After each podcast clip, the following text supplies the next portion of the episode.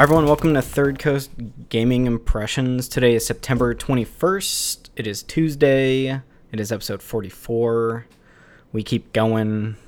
I'm joined by my co-host Austin Taylor. Hi there. Yeah, you are. It's me. And I'm back from He's where I was before. I haven't heard from him in a week. That's a lie. We played video games like Yeah, a day or two ha- ago. We haven't spoken in, in a week. It's I've been busy avenging the wrongs done to me by Johnny Ringo. I don't know the reference, but um, we played Decay 2.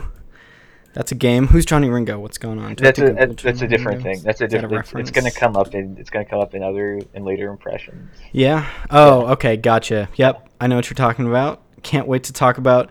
We're we're also going to talk about Call of, Call of Juarez Gunslinger, as well as me talking about Red Dead for another week, and Yeah. some boyfriend dungeon. Hopefully, that's uh that's what we're gonna go on in this show today. I'm starting a new starting a new section. It's called "What's in the Show," where I tell people what's in the show, so maybe they'll stick around. Um, State of Decay, State of Decay two is pretty cool. Uh, I, I'll let you run off from it because I think you've played a lot more, and as well as like the first game.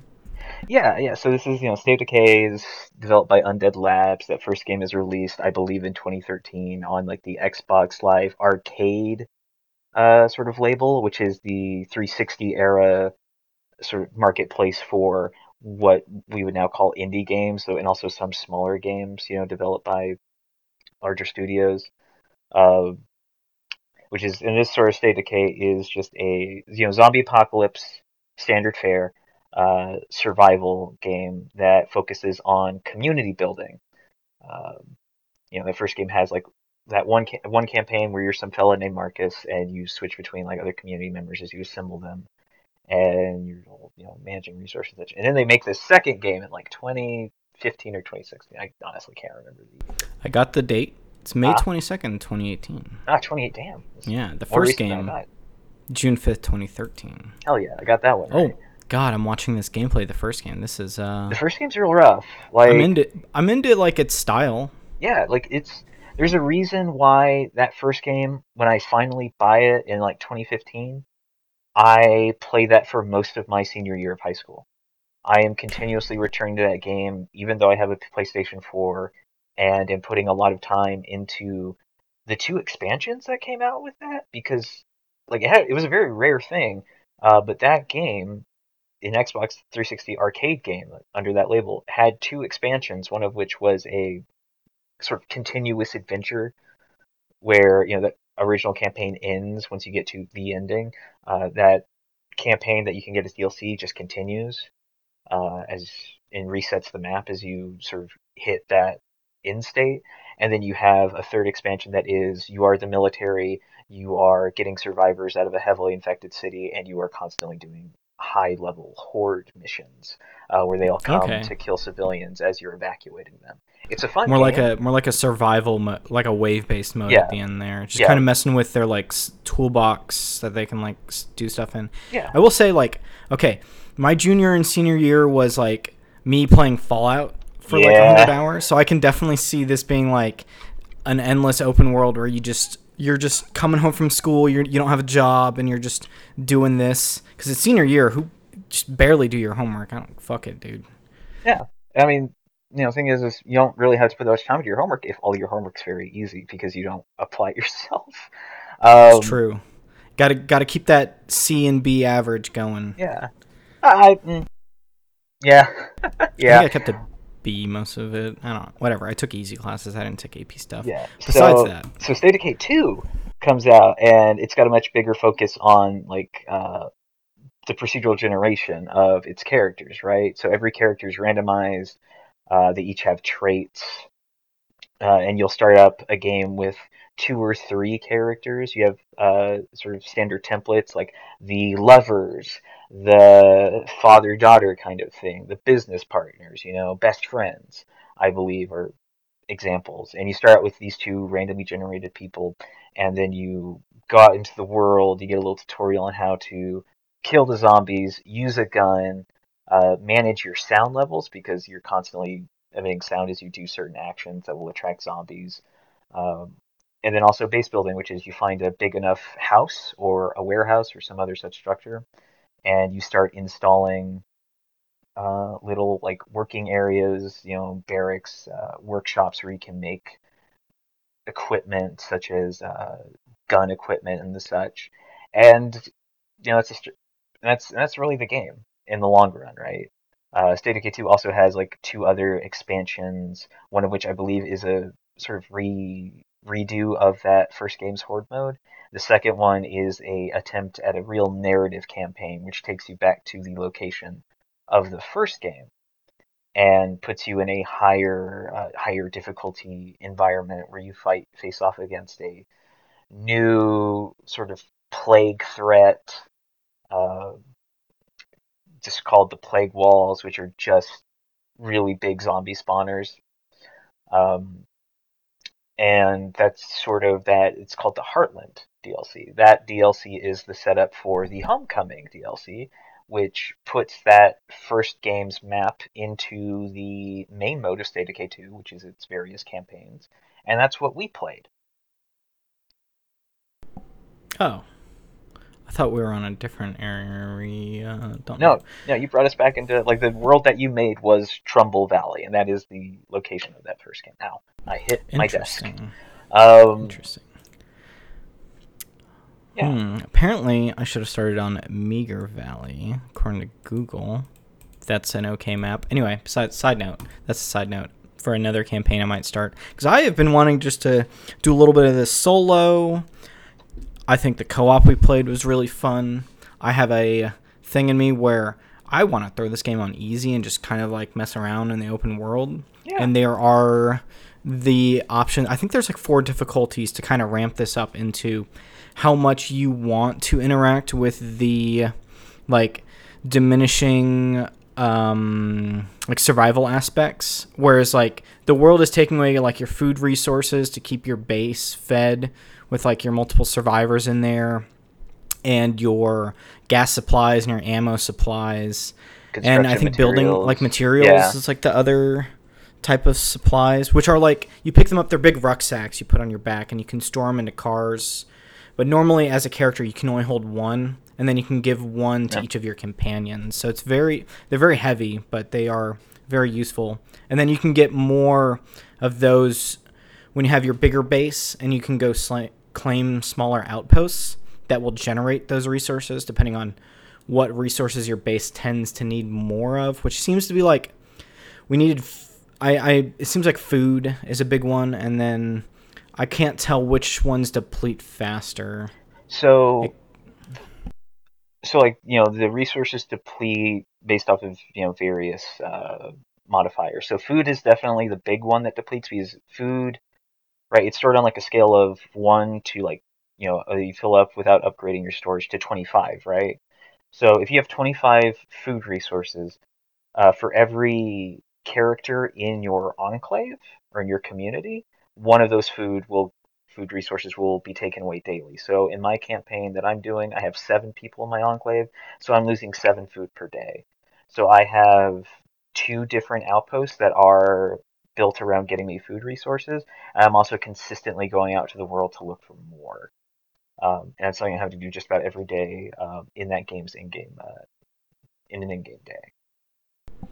Yeah, and I will say I, I have very well enjoyed how like unique the like gameplay loop of this, where there's not a lot of zombie games or open world games that are like this. I mean, there are open world survival games that are similar that I can rattle off, but I really enjoy like the zombie survival setting. Like I and like it's not as much of a survival game, but I'm, i like Dead Rising and I like um, Last of Us, which is more of a solo single yeah. player like linear thing. And then I'm trying to think of the other one that's like I think like day uh not Daisy the what's that PlayStation 4 one where you're the motorcycle oh, guy. Days Days Gone. I think about Days Gone too because I have it for free and I'm like I could I could play this for like 10 hours and just kind of see yeah. what it's about and do the zombie thing. Because sure, I think like the motorcycle stuff is really interesting in that. Whereas in this like you you have a base. This this is like I will call this the Walking Dead simulator 2020 or er, you know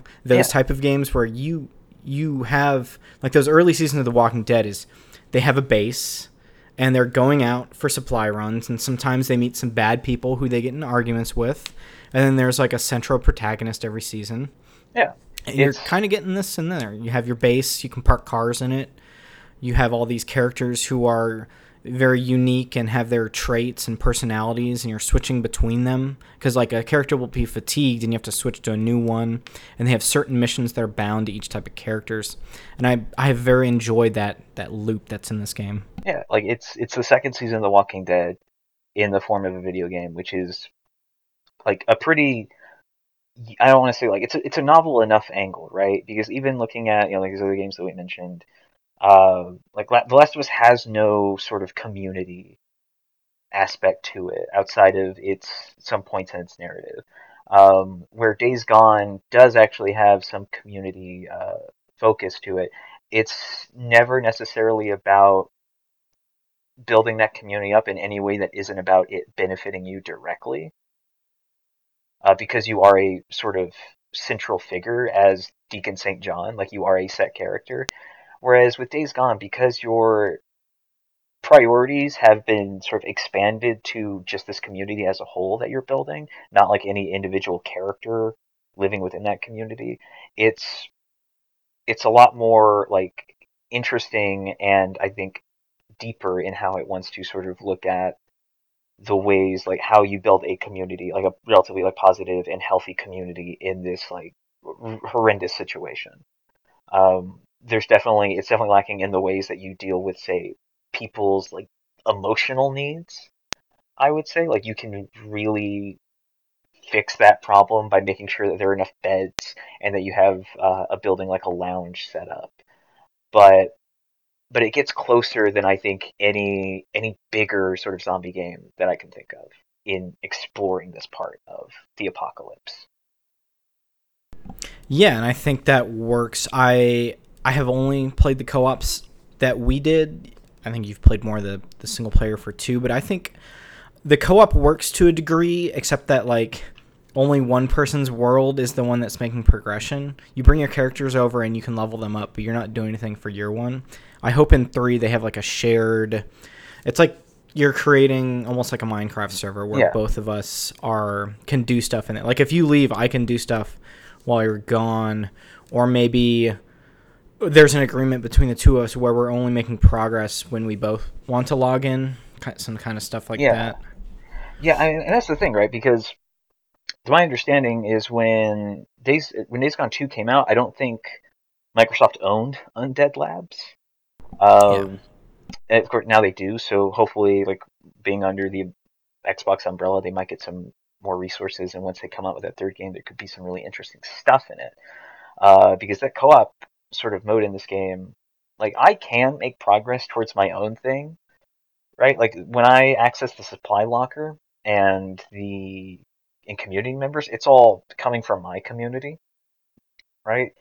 And I am actually affected in what I can do based off of like what you have in your community. For instance, when I was, you know, in your world, um, I couldn't because you hadn't built a workshop building. Uh, I couldn't repair my weapons. Huh? Uh, that's that's bad. Yeah. Uh, but the thing is, is when I go to the supply locker to, you know, change that those weapons out, I'm changing out from my supply locker, uh, which includes like my high sort of in-game assault rifle that could carry like 51 bullets in it, um, and absolutely just unload on some fools. So there is this these sort of uh, disparate elements that kind of make the co-op in this game very a real mixed bag of an experience. Like it's very fun in the moment to moment in that you know we get into a location and we're both scavenging. I think that uh, the fact that it denotes the containers I can actually search through and the ones you can search through as two different containers is kind of annoying. Like different container types by like color coding it is kind of annoying. Uh, but aside from that, just the most of it is is fun enough. I just have to make sure that if I have a resource that you need, I put it down somewhere where you can get to it. and I just wish that wasn't necessarily something I needed to worry about as much. And that's why, like, yeah, as sort of Yeah. a shared world is my fantasy for that third game. That is something I want to see. Uh, yeah, that'll be really cool. on. I many games have done like co-op resource looting differently. The closest one I can think of is like this is different, but it's like Ghost Recon Wildlands had if I pick up a mod for a weapon, you'll just pick it up too because Yeah. we're both looting this area, but it's all like preset unlocks in like a checklist. Whereas this is like, yeah, you're getting resources for food and all this other stuff. There's there's probably solutions. You know, there's there's probably a chart of a, in my mind there is a whiteboard of how do we make co-op better with scribblings on do we do this decision, this decision, or this decision. And yeah, it's it's a bunch of different stuff. The the color code looting's okay. I think it solves like one person's in an area and just loots everything there. But I think that kind of also, if you're playing with someone you trust, Yeah. not just a random person you match made with, Yeah. I think that your shared stuff is better. But I think the color coded looting probably works better with a, if I I'm playing with strangers Yeah. and like they're not just taking all the resources. Well, that's and the stuff. idea, right? Like it's very much a anti-griefing measure um, that does hinder the the sort of experience between trusted players. Um, you know, and the thing that I'll also say is it might not even necessarily be that necessary because when you think about how much a character by themselves can actually carry, um, it's no more than like mm, like twelve or so items at any given point in time. You know, if you and that's including uh, at, as assuming that you have like the biggest backpack, which gives you eight inventory spaces.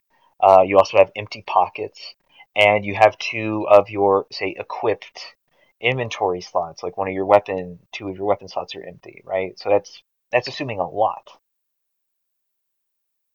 Where usually it might just be it'll probably be less than eight inventory slots per each person. So you can't actually carry that much on an individual basis. Yeah, so I think you know it came out and there's some stuff that'll yeah I hope like State of Decay three fixes some of these like weird things that are like not the most optimized solution that they came Yeah. up with. I don't. Um, yeah, I don't think they're they're unaware of like the problems with their with the second game. I think they they understand, and it might have just been a resource. Yeah. So hey, you know Microsoft acquired State of Decay two, and it looks like it was June 2018. Yeah. I think it's really cool. This is a really good Game Pass game.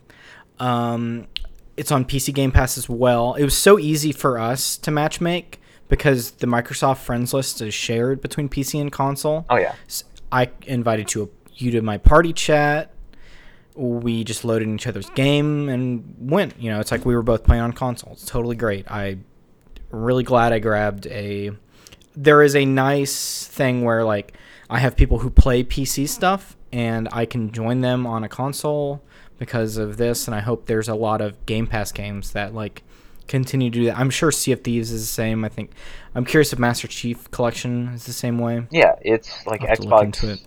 Xbox games have been this for I think like a year or two with their Play Anywhere initiative. Like you can matchmake with most games. I think like most first party games.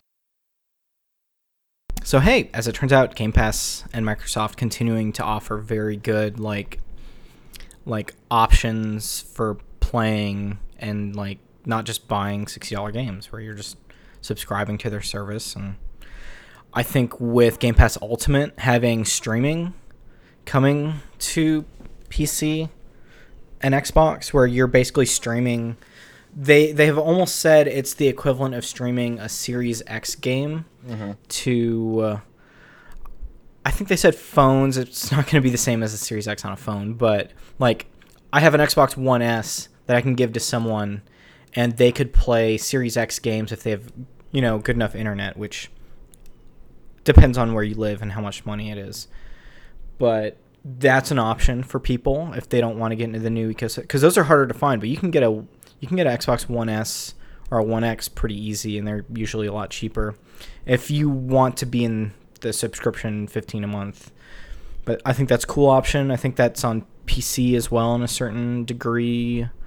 So that stuff's really cool.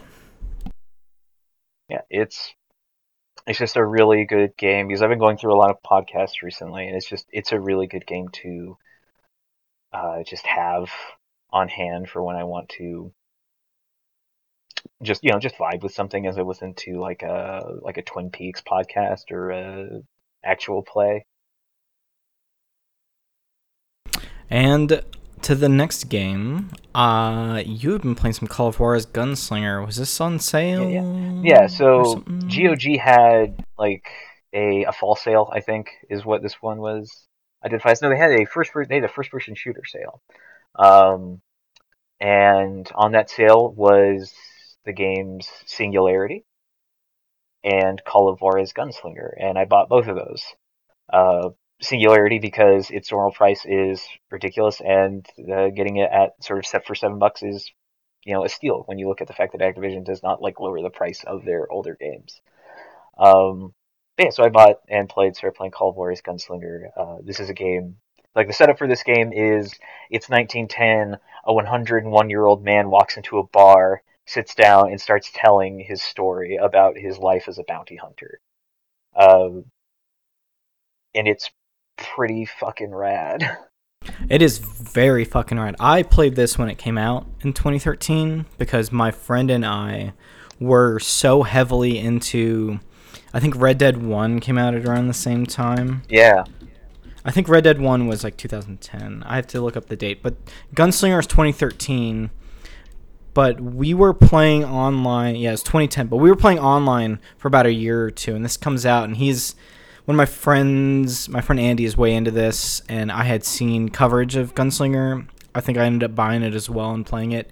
Yeah, yeah, it's a really cool first-person shooter. I think, and the stylization of it is really cool. It's very, it's almost cel shaded. Yeah, it's like it has a storybook sort of, uh, real dime novel art, uh, like cel shading that goes into it. Right? Yeah. It's like it's kind of uh, you know, just the, because of the resources that everybody did. It kind of, I don't want to say impressionist because I feel like that's a very intentional thing, and I don't know what they were doing, but it is like out of the page of an adventure book in a real yeah way. and playing it at the time it gave me like the borderlands 2 vibes except you know Yeah. it's a western i think this game released um at a cheaper price point because it is like a smaller game than the Yeah. other two call of juarez games that techland put out uh, i think it launched at like $20 or $30 Yeah, so this was another like Xbox 360 arcade game. Um, and that would have been, I think, I think yeah, like 20 dollars uh, when it came out. And yeah i think it was $20 oh yeah they put it on switch too at some point this came out it's on everywhere. there Like, so that's cool yeah, it's, it's oh it's 15 it was 15 it was $15 Wow, um, that's a. I think it came to PC. I think it came to PS3 as well at some point. Yeah, it's it launched PC, Xbox Live, PSN for fifteen dollars. And this game played like I remember. I have very fond memories of like the reload animations and the shooting animations of the all the guns you kind of have because it's so stylized. Yeah. Well, yeah, it's like you know, um, because as you're going through this game, you're going through like a number of first-person shooter levels. It's almost a shooting gallery game. You have like, I think, six or seven guns in total, and like your upgrade path, because you know, as you're killing people, you're getting XP because it's that sort of era of games. Um, as you're like hitting your upgrade path, you're getting more like attributes to you know, like how you use your guns and how the anim- some animations play. And there comes like an upgrade that you get that is just mash X or the reload button to reload faster.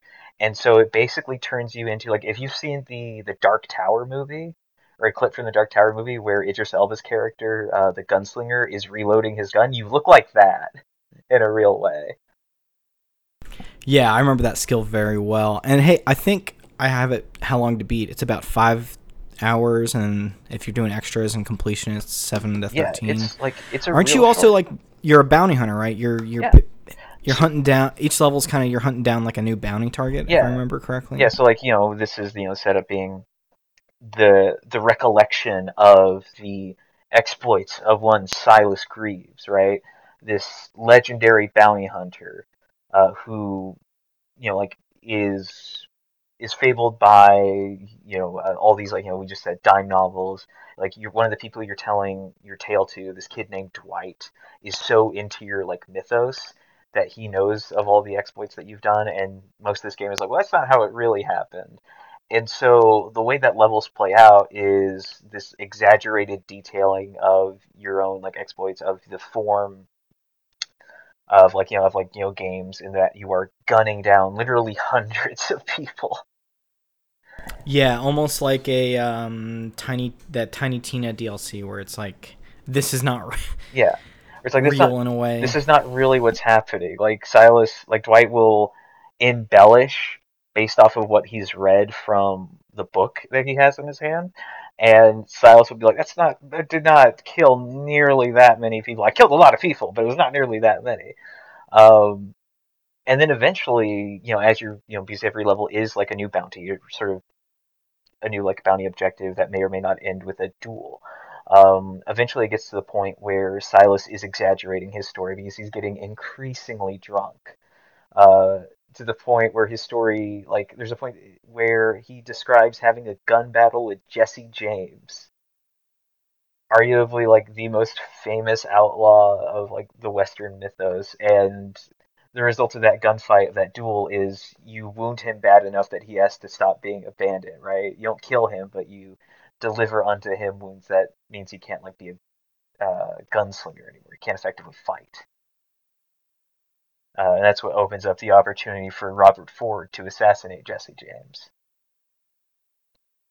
Right, so this character is spreading out, like sort of embellishing his own influence as he becomes like increasingly drunk uh, throughout the telling, and it becomes like a less sort of stable recollection of these events in a really interesting way. Yeah, and I almost forget because I, I don't think I played a lot of stuff in the 360 era, but I remember it was Call of Juarez 1, which was like a 2009 360 game, and then the sequel Bound in Blood was a prequel. Both of those were in the West. And then they went off and did a Call of Juarez the Cartel, which is like a modern day s- setting that deals with the cartel and you're, you know, it probably takes place in El Paso, yeah and all that kind of stuff. And I, I don't think people like the cartel a lot. And they're like, yeah, we want to go back to doing the Western stuff. So that's kind of how Gunslinger came about. And I think, yeah, they went off and did more with like Dead Island and Dying Light after this. Yeah. So 2011 was before Gunslinger and it was Dead Island. And then Dying Light in 2015. Or I, I have felt like in playing Dying Light, I was like, oh, this kind of has like, I can feel some of the like bones of like the older like Call of Juarez stuff in this as well. And I really like Techland's games. I should go back and play Gunslinger. It's a dope ass fucking game. Yeah, like it's like, you know, I I don't. I, I don't. I just I just did look at the docket of like things we have. It's like, oh, I just remember we are gonna talk about Red Dead 2 uh, again, but like, uh, I don't mean to like say this specifically because we have Red Dead 2 coming up here, but like, I would say like Gunslinger is like pretty easily probably the best Western game to come out of like the 2010s.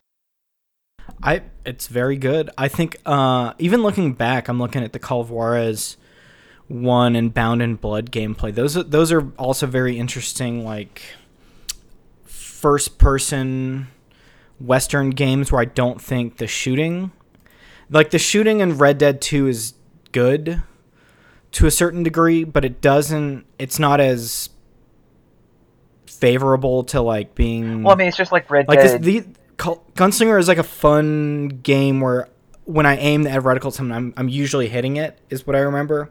And they want you to be much more precise, and two, with like the waiting for the reticle to come down or like using auto aim and stuff. Like I really I want to play Red Dead 2 with free aim, first person and aiming down sights, but I I never feel as accurate in those well, as like accurate in the sense that I want to be a fun gunslinger not and just point at someone and shoot like a first person shooter. Well, I mean, it's mostly like like gunslinger is on on its sleeve, right? It tells you that it is emulation. It is emulating Western stories, you know, to the point that this is just a Western story where you are playing an OC who gets to have like shootouts with Jesse James and gets like the, you know, air quote, like real sort of experience, uh, ending of Butch Cassidy and the Sundance Kid, right?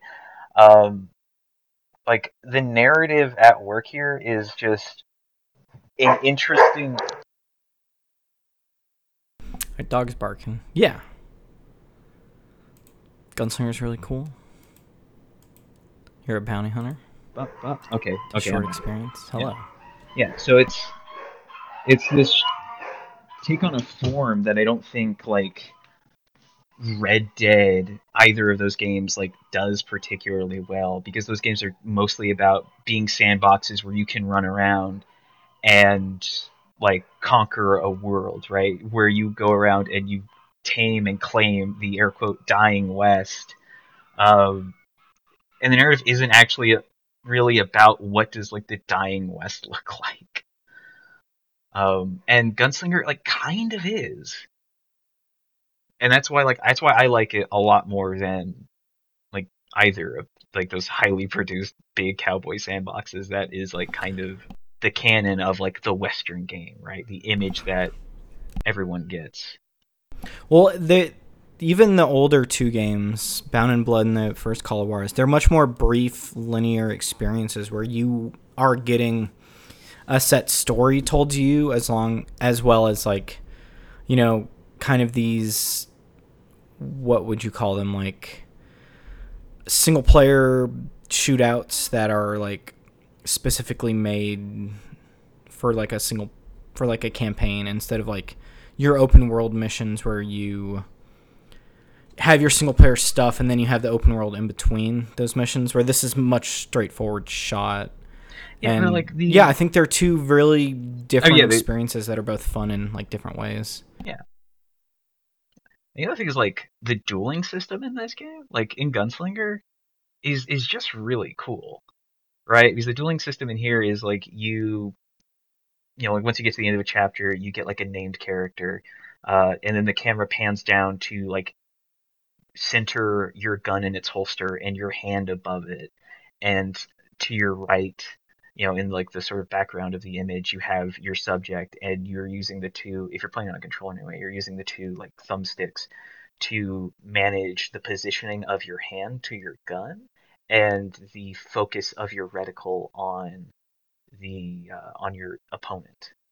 And the way that you play around with that, and the way that the game plays around with that, um, as the chapters go on, is really interesting. To the point that it culminates in you using that mechanic to basically emulate the ending duel of the good, the bad, and the ugly.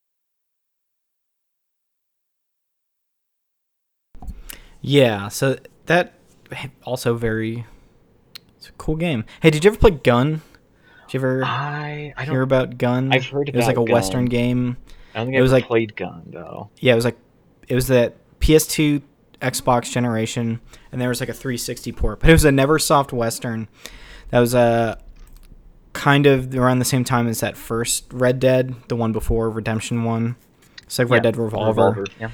Yeah, and you could like you would be doing your third person action stuff and you could also just aim down sights for certain things and it just never felt good on a PS2 game, but it was it was also a pretty interesting one of those like coming out from this time. Like you have Deadeye where like in Red Dead where it slows down time and you're kind of locking on to people and shooting them. And to get health back, you have like a you have like a bottle of whiskey Yeah. on the side that you're taking drinks out of to bring your health back Yeah, up. Classic. Classic, yeah.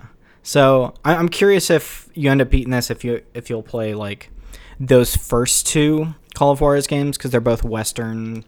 It's much like Eh. Gunslinger, but they're more. It's about two brothers and a younger brother, and they both used to be in the Civil War, and they left. And it's what their story is coming to the West after the Civil War, and their brother's like a, I think he's a priest or something. I I doubt it. Like, you know, like the, the attraction of Gunslinger is that it's is like is the way that it plays with the form of westerns, right? Like, you know, like when we look at when we talk about um, how kind of poorly how such a poor fit uh, westerns are for video games as a medium because like westerns as a as narratives aren't fundamentally about gunfights in the way that video games have kind of made them out to be. Um, like Gunslinger kind of gets that and like plays up that heightened aspect of Silas's recollection of his, you know, of his bounties, and that's why there's so many people for you to kill. That's why you are literally killing hundreds of people, and like the people you're talking to, because you have that crowd listening to your story. Uh, Ben, Dwight, Jack, Steve, and Molly. Like Jack is the continuous skeptic who's like, I can't, like, I do not believe that you have killed hundreds of people. And Silas is just like, well, I mean, I'm telling you, that's what happened. Um, and the way that like Gunslinger plays around with that is so very unique to that individual game. Like, I don't think I'm gonna look at Bound of Blood and like look at its shooting gallery levels and gonna be like, yeah, I want more of this. Necessarily, I might when they're on sale again, but but it's not like it's not a priority. I think I got what I want out of Gunslinger. Yeah, and it's it's like such a what I would call best of western kind of in a way where you're yeah. hitting all these characters from western movies and western like mythos you know and it's doing all of those things in such a brief time that I think works to its advantage very well. Oh yeah.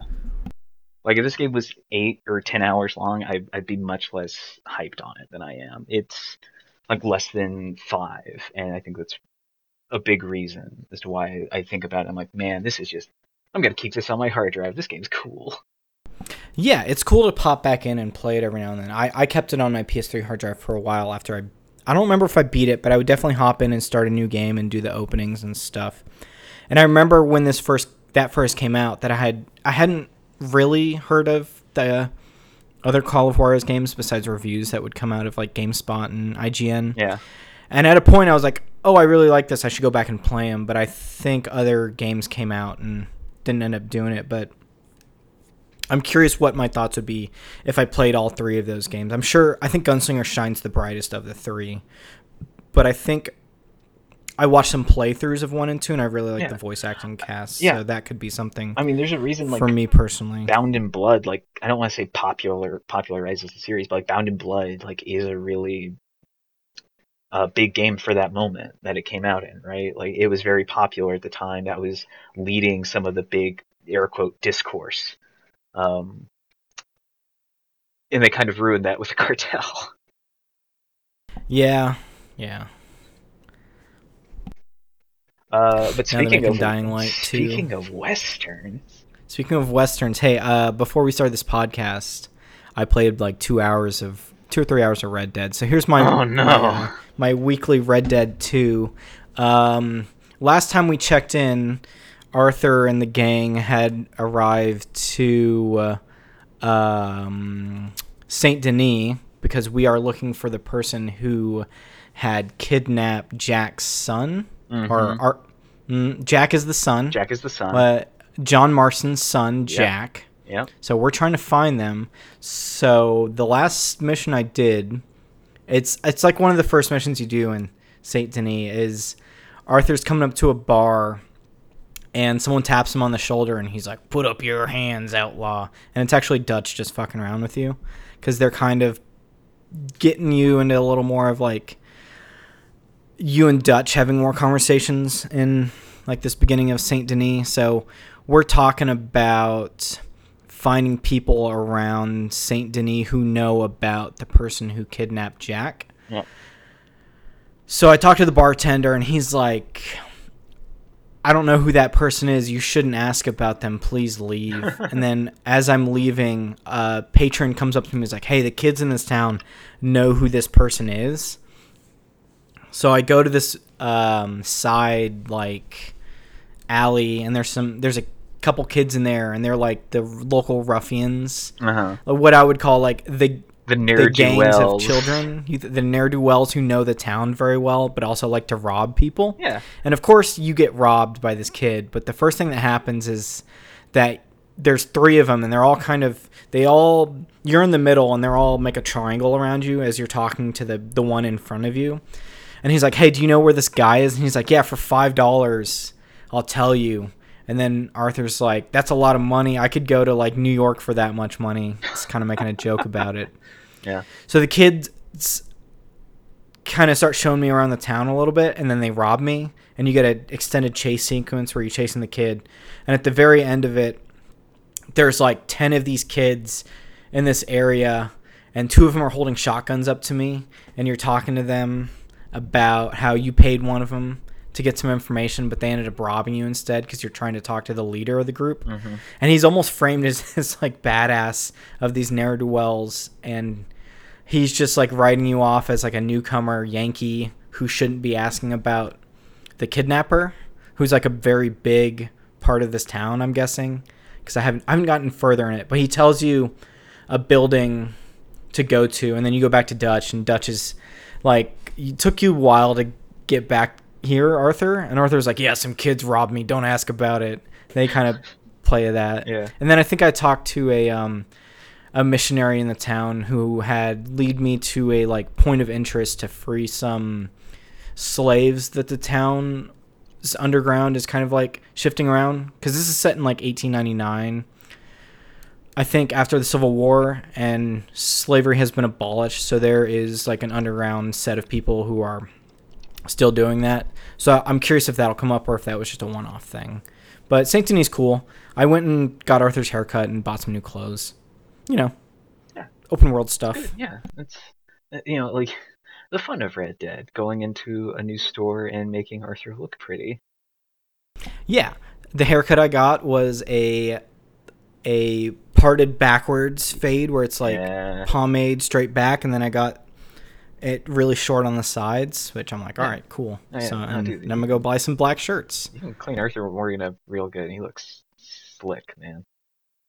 Yeah, It's- I want to give him a mustache I and some sick chops. I spent entirely too much time like caring about Arthur's like look when I played through that game when I really should just been like uh, shave the beard, shave the hair down, and and that's good enough. Like I, part of me is like Arthur Morgan would not spend this much time grooming himself, but also, dang, I like how this like comb over looks with this coat.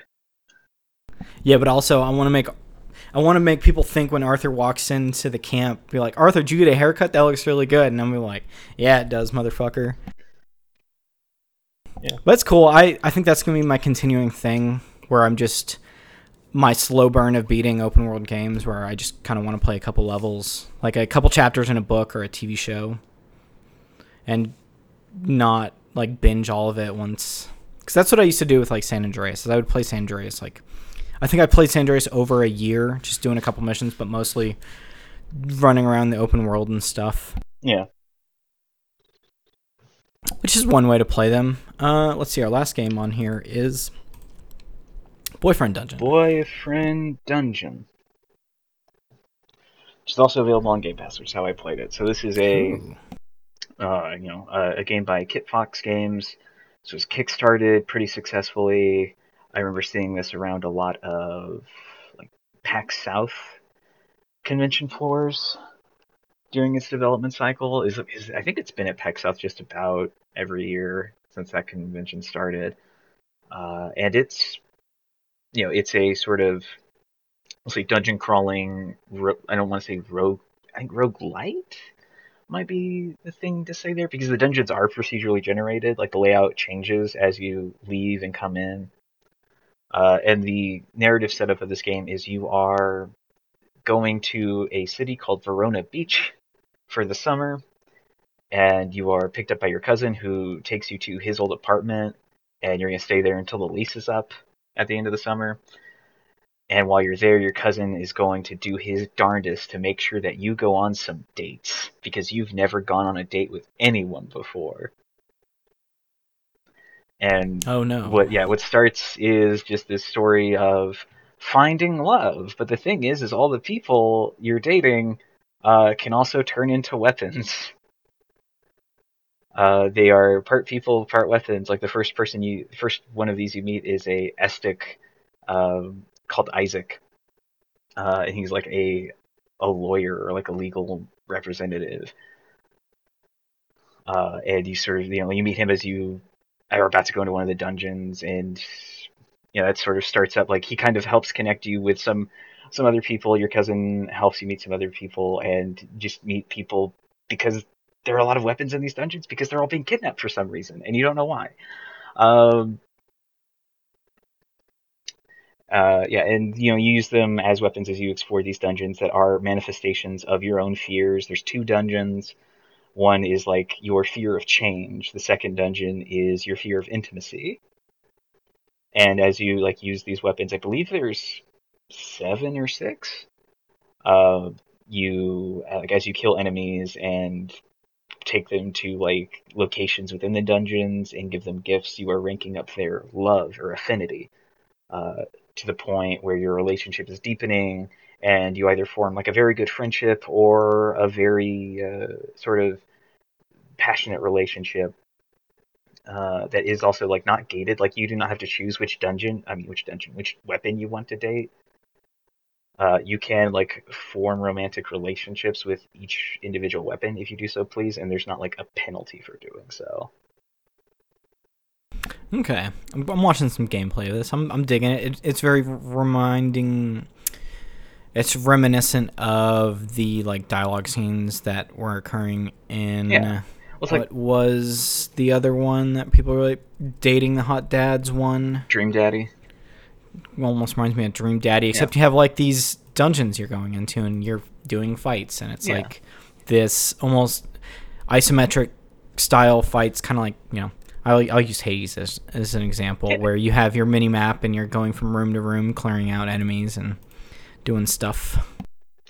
Yeah, like the part of it that is like the Dream Daddy visual novel is like I'd say forty percent of the game, right? And those are all like specific sequences that are built around you know the the dates you go on as you deepen your relationship with your weapons, and um, yeah, like other like narrative things, like your encounters with your you know your cousin who invites you to like several parties throughout the summer, which is another opportunity for you to meet other weapons, and also the narrative beats that surround the character Eric, who is the first person you go on a date with, who like on that date is noticeably kind of overdoing it a little, and then as you continue to talk with him, or you know, as the game continues, you realize he's a bit more than just a little overbearing. He is a stalker.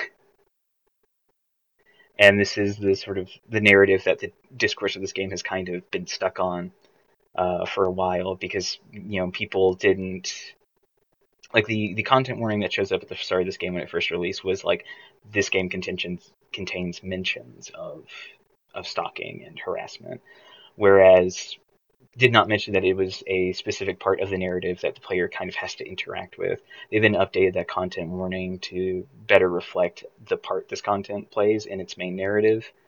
Uh, and, and I will say, like, I understand why people would want to interact with it, but like the fantasy, like this game is never not aware that Eric is a creep, right? This game always knows that Eric is what Eric is doing is wrong and is creepy and is a violation of your privacy and like agency in a very real way, and never frames him as anything other than like the antagonist.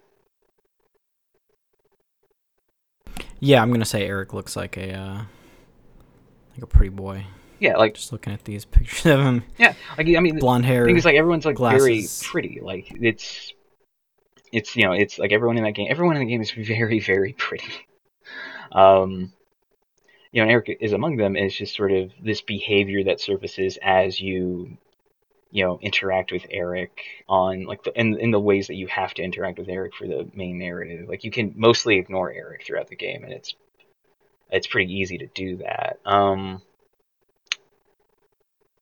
and like the, the other thing that I will say, like it like just sort of like capstone discussions around Eric is like the game, like the fantasy around having this narrative in the game is that like Eric kind of realizes by the end of it that he's a creep, and s- decides to start going to therapy. Like the, Good for him. Yeah, like it is fun to smart decision. Yeah, it's the thing is just like he like he knows. Like by the time he gets to the end of the game, like he knows he's a creep, and he's like, okay, I'm gonna work on this, and I'm just gonna I'm just gonna leave. Like he leaves. He doesn't sort of ask for your forgiveness or anything. He's like, I'm gonna start going to therapy. I'm gonna go because I shouldn't be here, and it's the last we see of him. Like it's, I would say, in the way that the game handles that narrative, it's pretty responsible, uh, considering like the really low bar that like video games have for handling complex, you know, narratives and uh, subjects. And Did you end up? It? Sounds like you ended up beating this. yeah, too. I finished it. It's it's really short. Um, I think I I kind of ended up destroying the structure of the game a little in the way that I was playing it because I was not like forcing myself to go through every dungeon. Because the other thing about this game is it's relatively easy, or for, for me it was pretty easy. So I was getting really far into dungeons very quickly. So I was like going down one or two floors and then being like, okay, I need to leave the dungeon. So I'd either let my character get uh, knocked out. And the thing is, when you get knocked down in a dungeon, you don't lose anything, whether it be XP or resources that you gather. You don't like lose anything at all. Um, or I would just leave the dungeon via the elevator that spawns on certain floors. And the thing is, is the in-game content unlocks when you get a weapon to like a a six love rank, right? From like you have a scale from one to six. Um, and once you get a weapon to the six love rank, uh, the in-game content kind of unlocks, and you get to you can choose to go fight you know uh, your final confrontation with Eric. The thing is, I hadn't finished the second dungeon by the time I got a weapon to level six, and like I had this whole beat where it's like we gotta go, we gotta go see what's up with Eric now. We gotta solve this whole thing. I was like, but wait, the dungeon under the under the dance club. I gotta go stop that, and I have these other weapons I need to level up. Um, and it's just like because of how I like mess with the structure, like it was really strange because like that that second dungeon is about your fear of intimacy. Uh, but because I had reached like max rank on a couple of weapons, I had already like formed like intimate relationships with like these people, and so it's just like the way that that interacted with the where the narrative was and where my character was at the time was just was a little uh, there's some dissonance there. It didn't necessarily work that well. So uh, the thing that I will say is like if you end up playing this or anyone ends up playing this, uh, like don't feel like you need to sort of gate how far you get into a dungeon as you're playing it. Like the in-game content will unlock as soon as you get anything to level six, but you can hit that stuff at your own pace. Well, I guess the bonds that you formed with other people helped you come go by your personal Yeah. uh, troubles, and it let you get to the end game. Yeah, so you did it. Got to the end game surprisingly quickly. It's very short. They said they're gonna add more stuff to it. Like I think there's there's like two characters that were involved in that Kickstarter that I don't think are there that I'm pretty sure are gonna be added later. You know, like one of them is teased in a party at your cousin's where he says, "Oh, I'd I'd love to go dungeon delving with you, but uh, I need have a business trip that's gonna take me out of Verona until the end of the summer." Uh, so I was like, "Oh, okay, uh, bye." He's like, "Bye," and we sent me a text later that was like, uh, "I hope we see each other again soon." I'm like, "I'm sure we'll see each other sooner than we think." Yeah. Uh, so Okay, so I have some added. questions What's up, what's about up, the up? structure of this game. Uh, okay, so do you pick a gender in the beginning, Yeah, or is it so very? So you create a character. It's you know uh, using he, him, she, her, they, them uh, pronouns. It's like it's all pretty custom. I will say like the detail of the character is not like defined enough to where I think they're gonna like like depending choosing a certain gender does not make you like look any differently, right? It does not like change the structure of your avatar such as it is.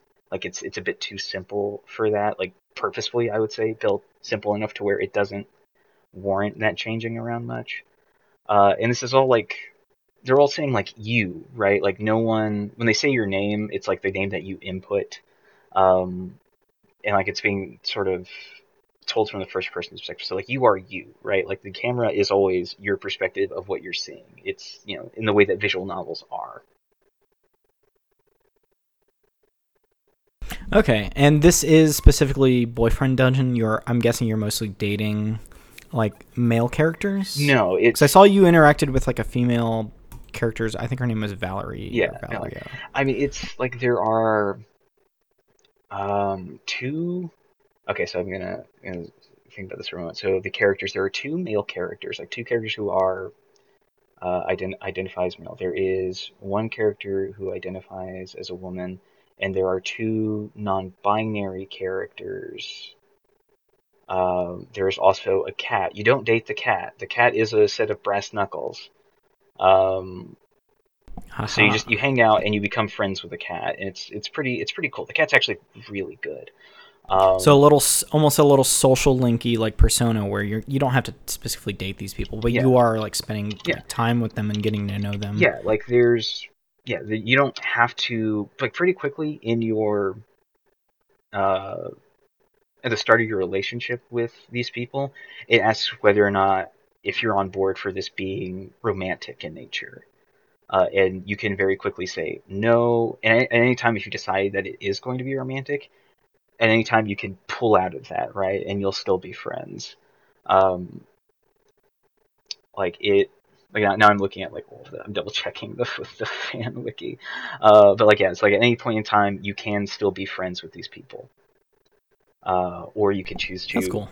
become like intimate with them, and it's it doesn't affect the game either way. Like there is a uh, there's a video, there's a YouTube video essay. It's not about Boyfriend Dungeon but does mention it. I believe it's from the YouTube channel Melina Pendulum, if I remember correctly. And the section of her video that like talks about Boyfriend Dungeon also features the impressions of a uh, of someone of like an ace person, an asexual person playing the game, and like being satisfied with the fact that the game does not sort of push you into being romantic with any of your weapons unless you want to. Okay, that's cool. I would I would really and I think I'm excited to hear that because I you know I want to get to know everybody in here, but I also want to create my anime wife like harem of women because I'm a terrible person. So I'm glad you can kind of get to know lots of different people and kind of interact with different people without like being in a committed relationship with anybody or you kind of have choices on different stuff. And uh, second question is are the brass knuckle cats like is there does it look like a cat? Do the brass knuckles look the, like a the cat? the brass knuckles do not look like a cat. The brass knuckles transform into a cat. I mean missed opportunity they have, there. they have like claws at the end of them right? The brass knuckles have like you know these sort of indent indent points of like brass knuckles like between where you put your fingers. Uh, there are like spikes there so you're technically clawing okay. at people when you when you do some slashing moves, but that's that's about it. There's no like cat theming. Okay, that's not too bad. Sounds like they've got some they've got some claws in there. That's cool. This sounds fun. I um, I mean it's on Game Pass. I'll probably mess around with it a little bit. It seems like something you could play for an hour or two and be like, yeah, this is pretty cool. I like this. Yeah. Nice little experience. Like you know when you're pulling something up on Netflix and you're just like, I want to experience this, but I'm probably not going to finish it all the way. Yeah. It's yeah. It's just real short, easy to hop into, and like it's pretty easy to get like a hint of whether or not you'll actually like where the game's going. Uh, and I guess it stands right now, it's it's like it's you know it's fine. It's it's a fun game. There's some things around like um, like some of the relationships they enter into is like like own like comfort around like one of them like one of the relationships you can enter into is like with this college kid named Sawyer, and they are kind of like they're kind of coded as being like oh there okay so there are two characters that identify three characters that identify as him but Sawyer is kind of coded as like being like a like a young very young college student and immediately he was like mm, no. Please don't flirt with yeah. me i'm a young college student. Yeah it's like i am this. not flirting with this young college student. Thank you very much. Like we will be friends. I will show them how to cook food uh, because they're absolutely hopeless in that regard. But like i am not flirting with this Disaster Child. Thank you very much. Okay. Uh, well, that sounds pretty cool. Yeah. I, I'll give it a shot. All right, we're we're hitting the hour mark. So, uh, thanks for joining us. Uh, overall, how what's your what's your final impressions on Boyfriend Dungeon? How how was it for um, you? I mean, depending on their next update, like I might I might check it out. Like as they start adding, because there are two characters that they're that are sort of listed as coming soon on the uh, Boyfriend Dungeon fan wiki. Uh, so like once those characters get added in, I might revisit it. Who knows? Um, but it's it was fun while I was there, even though I could definitely see the seams around where I had kind of destroyed the game structure. Yeah, you you uh you did some you speed ran this game is what it sounds like. Yeah, right. or like dragged it out to the point it didn't make sense anymore. Is what I'll say. yeah. Well, we uh it looks like we got game news coming up. It'll probably come if you're listening to this the day of, it'll be the day after, but there's a separate video for game news or a separate podcast for Yeah. the audio listeners. So, thanks for joining me, Austin. Thank you for having me. And uh see you next time, I guess. Later viewers, later listeners.